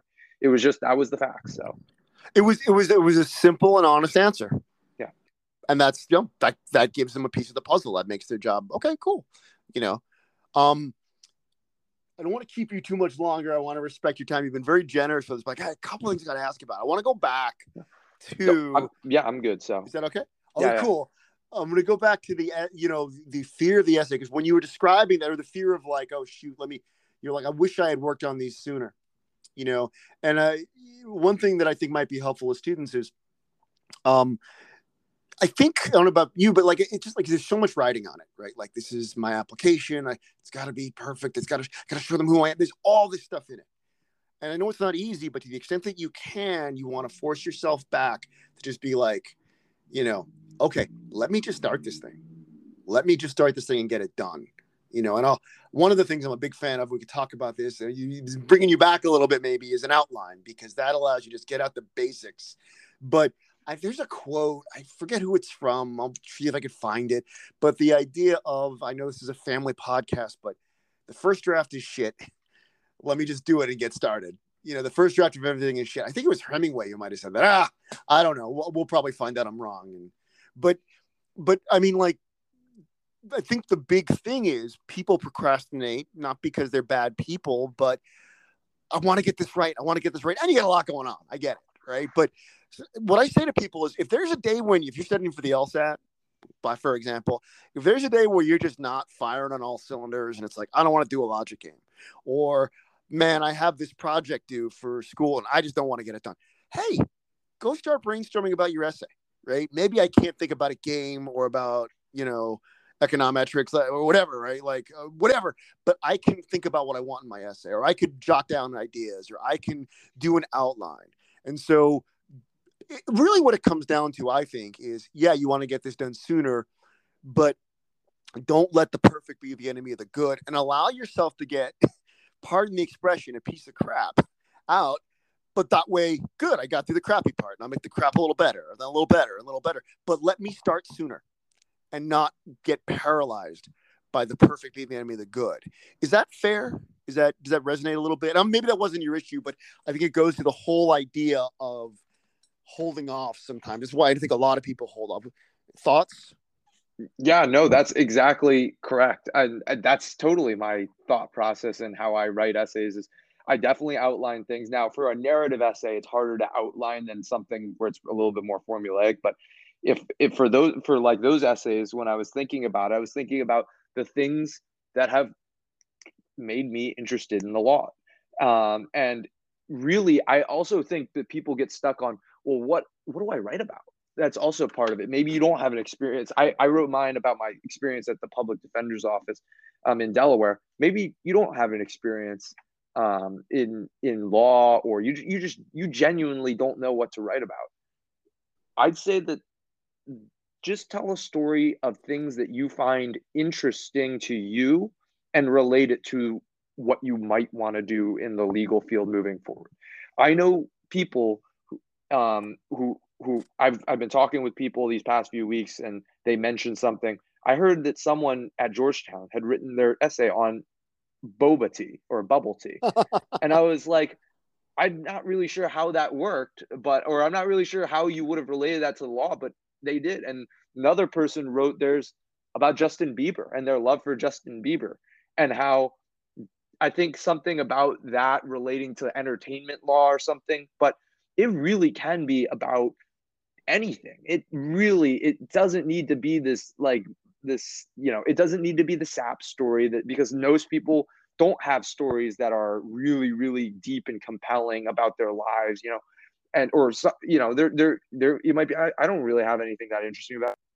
Think about the hobbies you do. Think about the things you do on a normal day-to-day basis that might be really small and insignificant to some people but it's really meaningful to you and those are the things and and and find a way to relate it back to like why you think that that would make you a good lawyer or why because i honestly think that those are better essays even than maybe a really compelling story about your background or something. Depends on it depends on the person but if like if it's something about your background and your history you can, you couldn't really control all that stuff. But the things you can control are the things that you like doing and the things that you you if you can make a really good essay out of those topics that's really good so I, I and and yeah it really doesn't have to be all that special i think that that's one of the things you say that don't let the perfect be the enemy of the good and it's it should be something more like don't let the perfect be the enemy of the what you think might be just good, but it's actually if it's something that's meaningful, great. So and and and that, that yeah, that would be my overall take on that.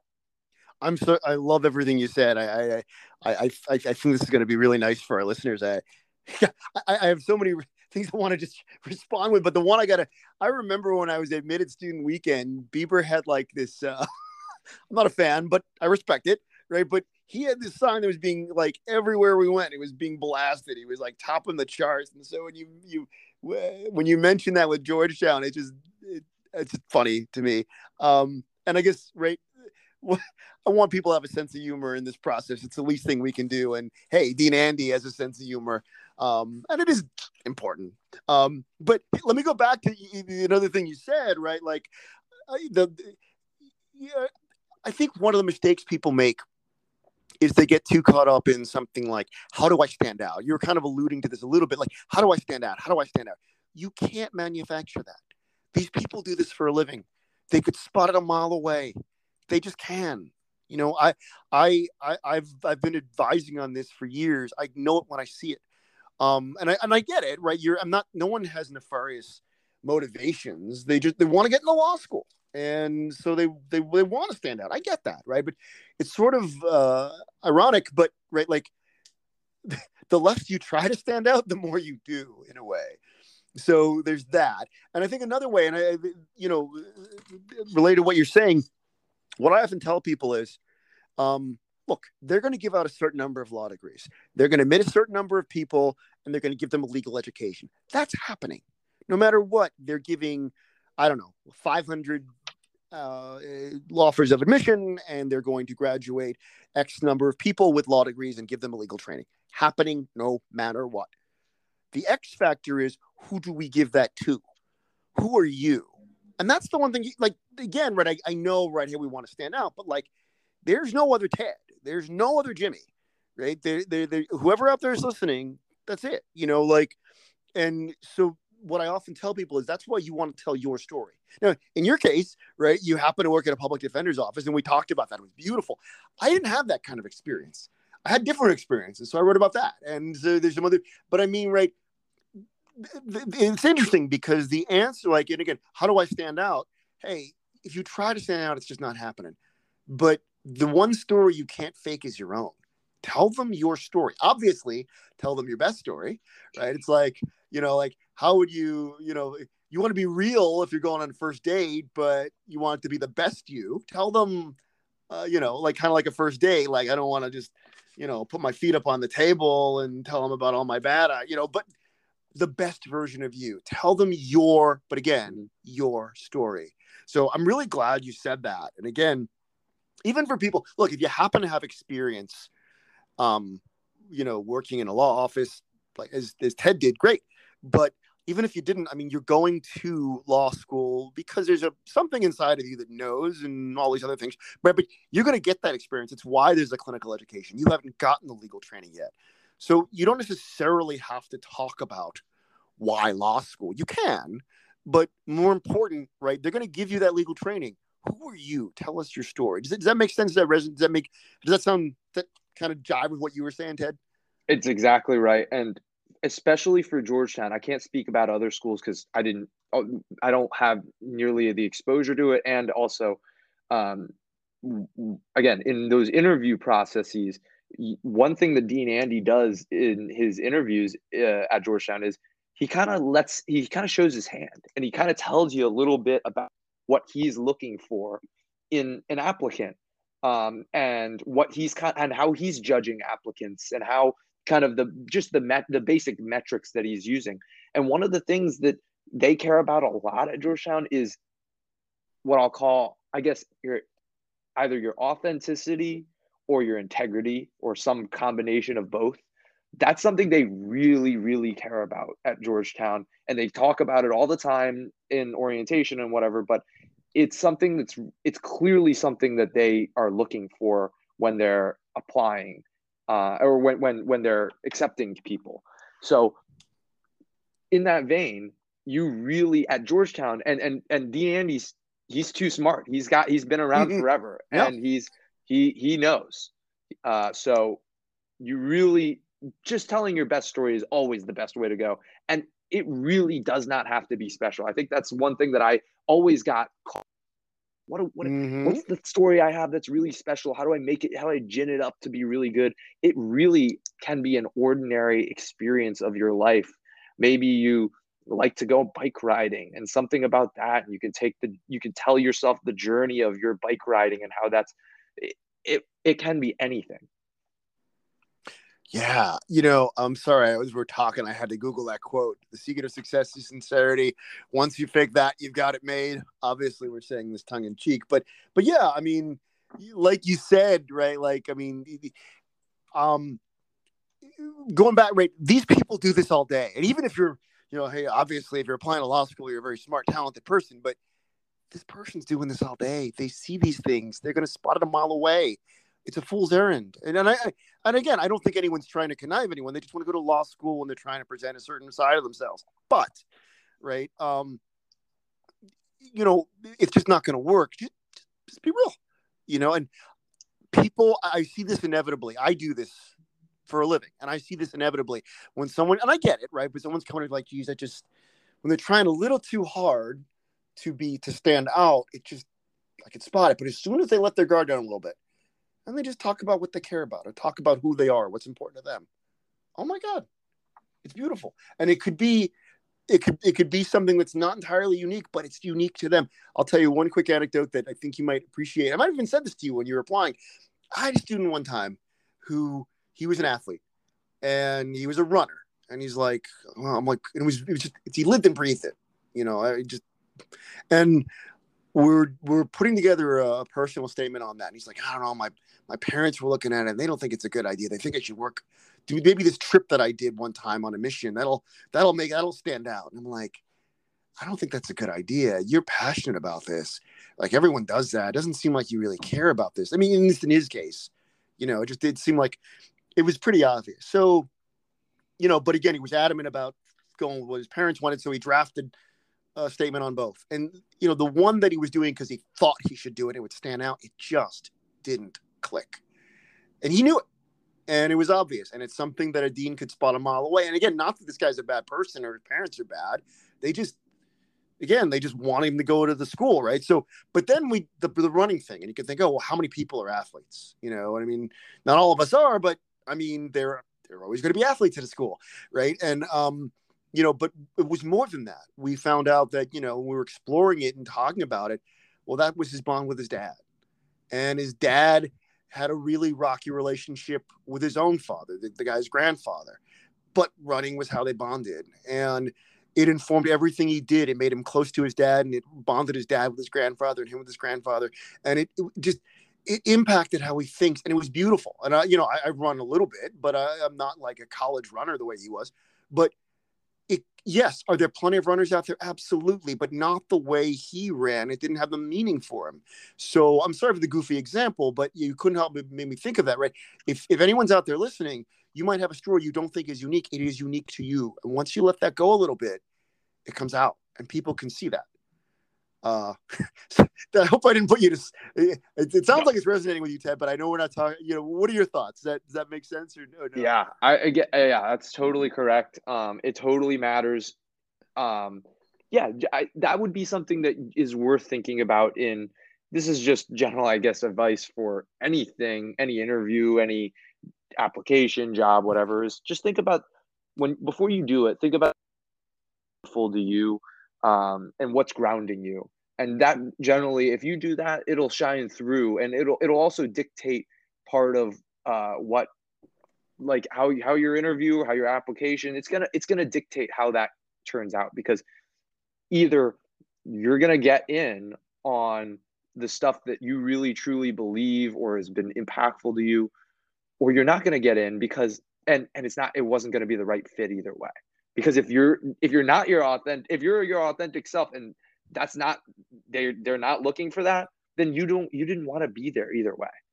You you wanted no. to be somewhere else. So uh being your authentic self there's almost there's almost zero downside to it. And and if you're being fake but you get in you're you're being fake you know you're you're you're you're not the person that they said. And so you're kind of living a lie. And that's you know that's because i know it's really cliche like that whole like don't don't cheat on exams and don't do this because it'll really hurt you in the long run. But it, I think the generally uh, that hundred percent of the time for these law school stuff, it matters a ton. So. Yeah, I think. Um, I mean, I think there's truth to what you're saying, but I don't. I don't, I don't know. If I, I don't know how often. I don't know if it really works out. I think it's some. It just probably doesn't. Probably tells me there's something. Well, you know what I'm saying. Like, but I mean, at some point in your career, if you keep doing that, it's not going to be fulfilling and it's going to catch up with you unfortunately. And I, again i don't think anyone's coming with that in a bad place but um misguided at best but it doesn't serve you well. Um and you know I, just the um there was uh I, I do want to address um oh here one other thing that i think is important uh and i don't know if this applies to you so much but I mean, anyone, I think it applies to all of us, right? There are always things that, gee, I wish we could better. I wish I had this GPA or this score or whatnot. One thing I would say, there's a place for that, and that's where Either you address it in an addendum, or your GPA or LSAT score or anything else speaks for itself. And again, you could address an addendum. Your personal statement is different. Like, and I think at that point you need to like, even if you're like, gee, I feel sheepish because of this factor that I don't have going for me. This is a different factor. You know, just focus on telling your story. Don't feel like, oh, let me explain this other stuff. If it happens to come up organically and explain certain things, fine. But I think some people go in hat in hand. I think one of the best pieces of advice I saw was like Berkeley years ago would say to people, listen, your your application is your your personal statement is the first thing we see tell us who you are. Don't worry about what is going you're, you're starting from scratch. We don't care if you have a high score or if you have a low gpa or whatever. You'll address that there but we don't even look at that. I can't say that about every law school but i think that's the attitude you want to have. Don't go in thinking oh gee like i got a low gpa or a low lsat score and i am holding my hat in my hands when i write this thing. You're starting off on the same footing as everybody else. Tell your story You'll deal with that other stuff later, but treat this factor. This is the only factor that they're considering in this moment. Be present and just focus on your story. Don't worry about that other stuff and let it distract. Is that is that fair? Yeah, totally. And that's yeah, yeah. Personal statement is your best story. That's you just said it perfectly. There's kind of no better way to put it. Um, and you you're right. You can you can solve all the other stuff later. I, t- I think that's totally right. Cool. A uh, couple other points. I do want to check in with you, and this may or may not resonate with you, but I'm a big believer now. We touched on it a little bit, right? And actually, yeah, you did. We so like I want to know if you if you had an experience writing the outline, um, if you used an outline, because I think when you came to me, you already had a draft, and I think we might have approached a little bit, but I do think an outline is so important. And I know what you were saying about narrative, right? But even with a narrative, you do want to lay out your foundation right? Like, and then that gives you the freedom to do what you need to do for a narrative. But here are the points I want to establish. Right? I'm going to tell you mm-hmm. about my story. This is what I. This is what he. This is something in my life. This is what happened to me. This is how I responded. This informs how I'm thinking. But even just laying that out in a simple outline first, in just bullet points, makes the process so much easier because then you just turn those bullet points into sub bullet points, which you turn into sentences, which you turn into paragraphs. Is that something that resonates with you? Do you agree, disagree? And if not, that's okay. By the way, I can always edit this thing. Yeah, no, I I uh, I definitely agree that it, it depends on the person. Some people really like to, for especially for narratives, they like to just put something out there, kind of like because because one thing about a narrative to make it most authentic is kind of a stream of consciousness. Yeah. Um, and so some people are going to be really good at that. That was probably closer to me. I, I wouldn't say I was going stream of consciousness, but I definitely uh, in in those kind of essays, I'm less of a of an outline it out person and more of just kind of. But I, but one thing I do do is I keep in mind what the goal of the essay was. Right? Mm. What are the things? Hmm. What's the thing I'm trying to communicate? Um, I'm telling this story and it's great and all, but what am I trying to communicate through the story? And if you keep that in mind as uh, you're writing, that can really um, make make your essay much more interesting and insightful because you're infusing those ele- if you're just thinking about if you th- if you keep that in the back of your mind yeah. as you're writing everything it infuses all the elements of the story so yeah i'm glad you said that right now i by no means would ever want outline to be a straight jacket but i kind of like what you're saying like here are my big picture goals and obviously i can modify them if mm-hmm. as i go through it but yeah definitely the goal right part like because then i'm i'm just keeping in mind what i want to write and i don't veer off and you know but but i think we're probably definitely in agreement right? But the big picture goals you want to keep them in mind. That way it keeps you on point and it kind of almost naturally organizes you. But i certainly would never want it to be um a straitjacket in any way you know? Um i want to go back. One other thing. This is interesting because on the one hand right you um you were saying how you wish you did some of this earlier and cool right? And that's just the nature of it. And i'm glad people are learning from this experience the other is, um, you know, I remember you had originally applied in your junior year. Now this is unique to you, but it's I think it's the the some of the information can be helpful to people overall. You applied in your junior year to a special program Georgetown had where they let people apply in their junior year where they would count their senior year as their first year of law school. And again, this is very unique to Georgetown, but I think there are some lessons that can apply to everybody here. Um, and, you know, uh, spoiler alert, you didn't get in, but I'm a big believer. Delays are not denials, and I would argue it probably gave you uh, a head start in things. So I wonder, wonder if you could share that experience with us and what your thoughts are and advantages, disadvantages. I think it was an overall advantage in the long run, but you tell the story. I'm going to stop telling your story. No, that's uh, that's exactly right. Georgetown has this program where you start off. Uh, if you're an undergrad at their school, you can apply to the law school in your junior year, and after, and, and they'll accept you at the end of your junior year. You do not have to have had an LSAT score, and they'll just, and then you'll go through your senior year, and then you'll be put into the 1L class right after that. So you you would you would track the same way, but they're just accepting you uh, in advance. Oh, wait, you would complete you would complete your senior year? Yes, you would complete your senior. So, oh, year. you're not losing a year. You're not saving a year. Yes.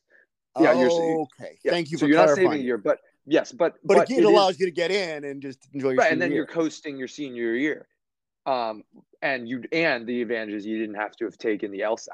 So, but that's not important for most uh, viewers. Obviously, it is unique to Georgetown, right? But I think it gave you, you know, it gave you sort of a head start on the process, and I guess that's what I want to get at, right? Because even though you were in a position where you were like, "Gee, I wish I had done some of these things earlier," fair, that and I, you know, but at the same time, I remember you came to me, you had something, you know, you had a draft that we could work on, you know, and we we built on it and everything, and you know, I advised you, but obviously you were the brains behind it.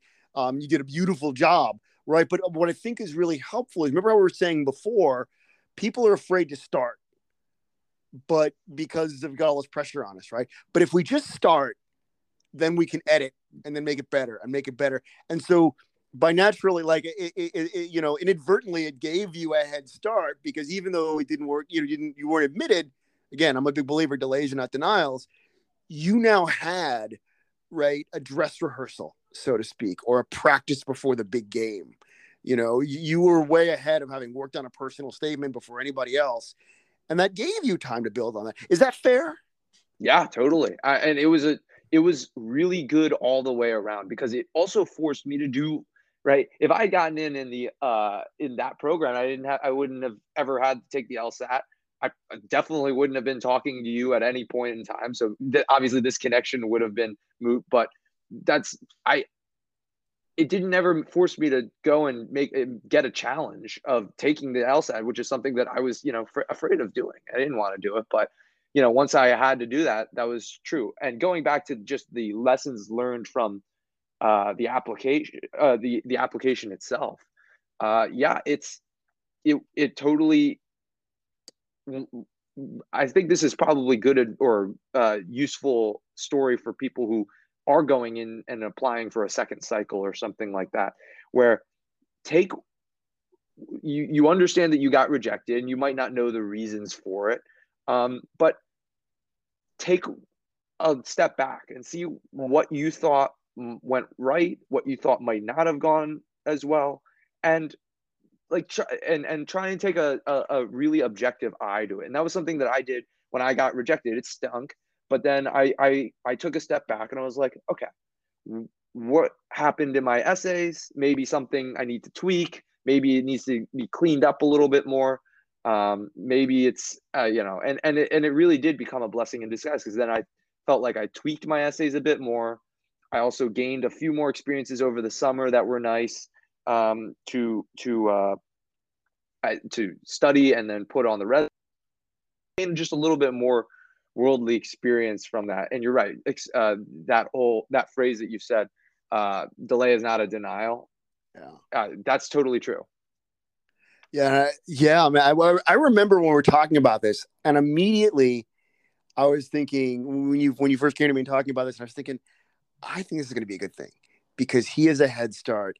And you know, there's that. I think there's another quote that's out there, but it's something along the lines of "You're not starting over you're starting from experience, right? Mm-hmm. You already had the framework in place. Now mm-hmm. it was just a matter of optimizing it.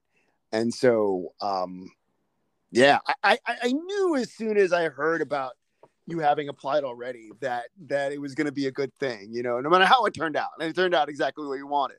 But not, not everyone is in that unique position. But I was, but people can relate in a way, right? Because hey, if you're in your junior year, maybe start brainstorming. Maybe start drafting someone. Hey, maybe come to me and work with me. You know, like and get a head start.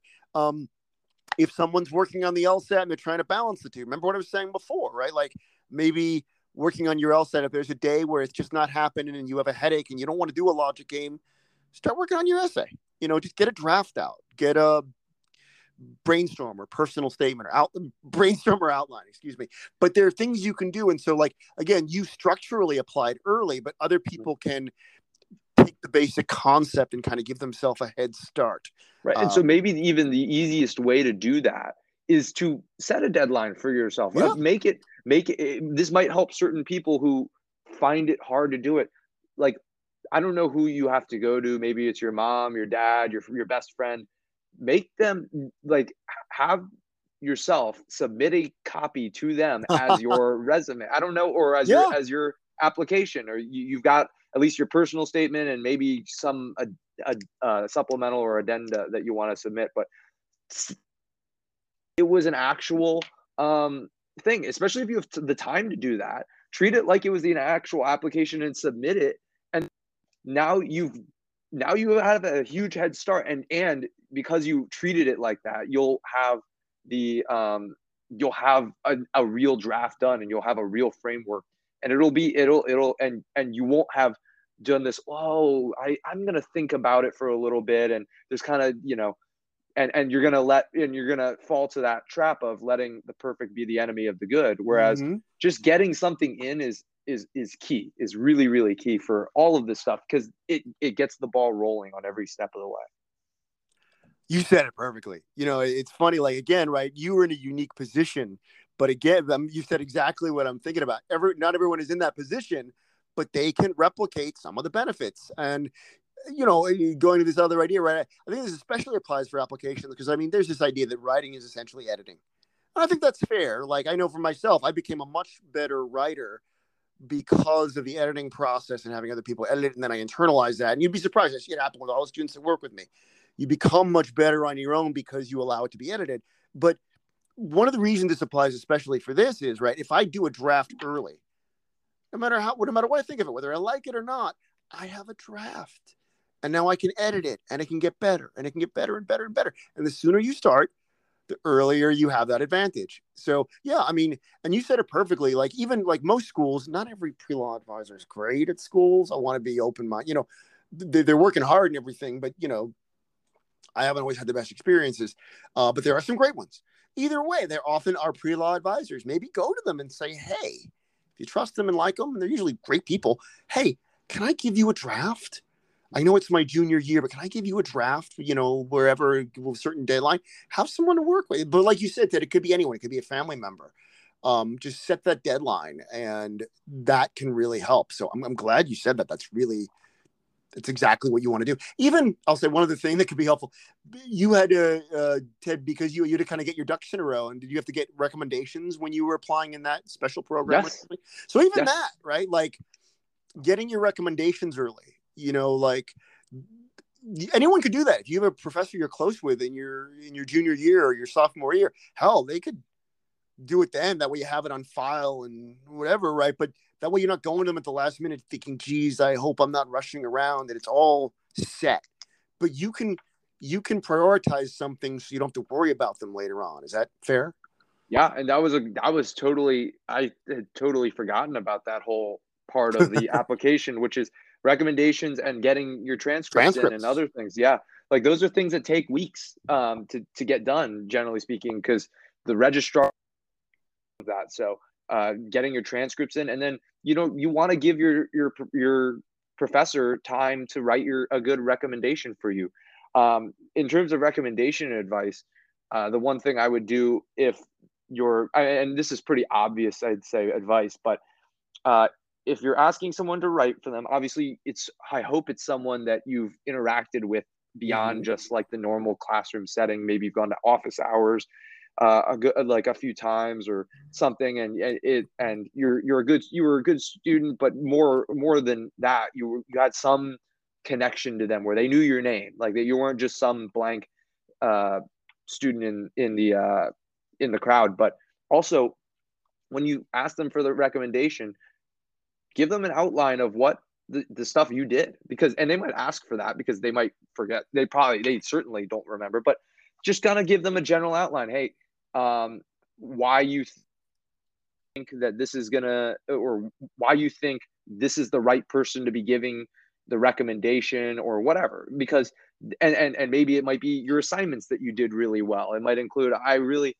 thought um your i really thought that this assignment really helped uh shape a, a sense of cultural identity for me or whatever it might have been you know. Give them an outline basically to help them write your uh your letter of recommendation letter. That's a great point. You know the one thing i always try to be a little careful of is right like I'm always a little wary of what I don't want to do is like give them a resume or give them a copy of a personal statement, and then they're pretty much just, hey, I see them that they were active in this club or whatever. We don't want that, and I don't think that's what you're suggesting at all. But it's something I'm always I always tell students, you know, be careful, right? Like, I love what you're saying. Give them an outline, but make sure they know that they they, they really want to tell how they know you or how you performed in their class. I know it's not always easy, you know, um, but but you know you don't want them to like overly worry about you don't want them quoting your resume or paraphrasing your resume or personal statement. Yeah. And that's not what you're suggesting, Ted, but I always have to warn people careful. That's why I like I always say an outline is good. And also, hey, you know, to the extent that you can ask them to talk about how they know you. And I know it's not always easy, they may not remember, which is also, by the way, if anyone's in college right now, you just finished a semester and had a great relationship with a professor, ask for a recommendation now and have it on file and then you know eventually upload it to LSAC and that's a whole other deal. But that's great advice. And one other thing, anyone out there who's listening, I did an episode on recommendations. If you look back, you can look at any of these podcast episodes by topic. Um, there was one not too long ago, and you can just do a search by topic on recommendations, best practices. But going back to what you said, Ted, right? A big part of it is I just want to get it out because if you wait till later, if you have everything ready, but you got to wait on your two weeks for your them to get the if you start the process early just asking for those recommendations and just shepherd them then you don't have to worry about gee can it come in in time and hold up my application? Same thing for transcripts. Mm-hmm. um anyway i'm sorry. Any other thoughts on that? No that's good. Yeah that's hey, really good. I gotta ask are you in and this is georgetown specific but are you in a curriculum or b curriculum?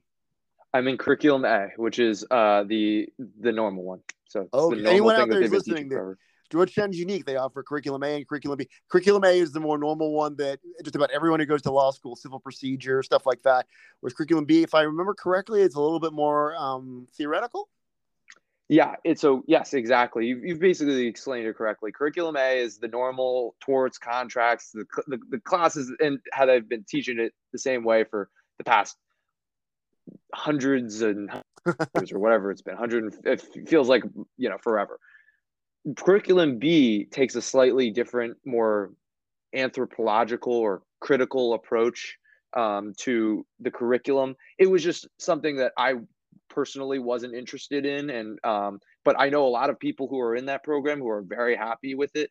Um, and they teach you all the same stuff. You're still getting your contracts, you're getting your torts, you're getting your Civ Pro, uh, civil procedure, but you're getting a little bit of a different twist to it, and you're looking at the law from a a critical lens and seeing maybe not just what is the law, but what does justice require or thing just asking a little bit more philosophical questions. Nice. And again, so I just had to ask about that. I know this podcast is for anyone, but if anyone's thinking about Georgetown, it's something to be aware of. I also went with curriculum A when I was prospecting, and but I remember meeting students at admitted weekend, admitted students weekend, and there was you know a, a, those people go with the standard A, but there were people who were in B and they were very passionate about it. They loved it. And so, you know, if, if anyone out there is interested, you can look into it more. I'll put a little note in the show links. Uh, but if that's, you know, that's a unique appeal to, and, you know, a resource you have at Georgetown. Um, and people who have been, I've known who have done curriculum B are very passionate about it. So just had to bring that up and, and thanks for sharing with us. Um, yeah, hey, I, I, I'm go sorry. Go ahead. What were you going to say? No, go ahead. I wasn't going to say anything. So I, you've been so generous, uh, but it, has been a pleasure for me. Is there anything else you want to add that might be helpful to anyone out there listening? Um, I would just say again, you know, I'd say the number one things that I've learned uh, through this process, and then beyond that is, um, uh, it's it's going to be taxing. Um, some at times it's going to be challenging, frustrating. Um, probably just good advice in general, and it's probably advice that I'm going to need to keep as I go through these next few years, especially this first year. But keep remind yourself of why you're going to law school and what's grounding you there. Or, or and it was the same thing for undergrad. I was saying, you know, remind myself of why I'm here. What am I doing here? And it might not be I want to be a corporate lawyer or I want to do X. I want to go work for this big firm. It might just be I'm here because I wanted to help people, or I'm here because I think it would be really interesting. And I thought that these classes were going to be really great. Because, and, and, and when you're writing your application, what are the things that ground you in the world? Those are going to be the things I think that are going to make the biggest difference. Tell your story, but also it's going to it, it will make the process more interesting and fun for you. It's almost like a self ex uh, you're, you're self exploring. Um, and so you can have a little bit of fun with it. You can have and, and and you can you can explore your own psyche and your own imagination and it also helps ground you and keep you sane because it can be frustrating at times the lsat the applications everything. Choosing a school in the end can be frustrating. What's grounding you though? That I would say that was my number one thing that helped me, that has helped me throughout my life and has helped me uh, even today.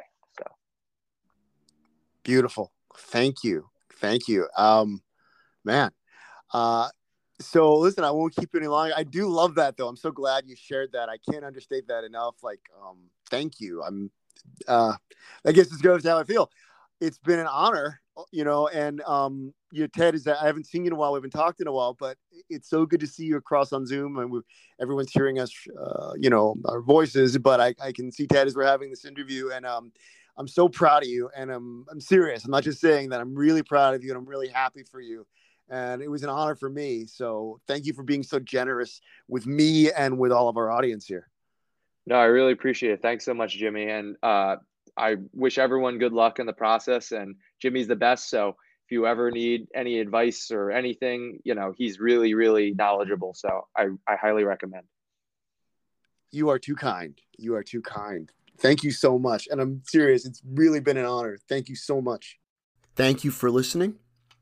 One tip to use your time with this podcast effectively take a look at the list of previous episodes they're named by topic, so you can prioritize your listening based on specific areas where you need help the most.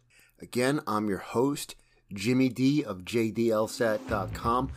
Please do subscribe, share these episodes with friends.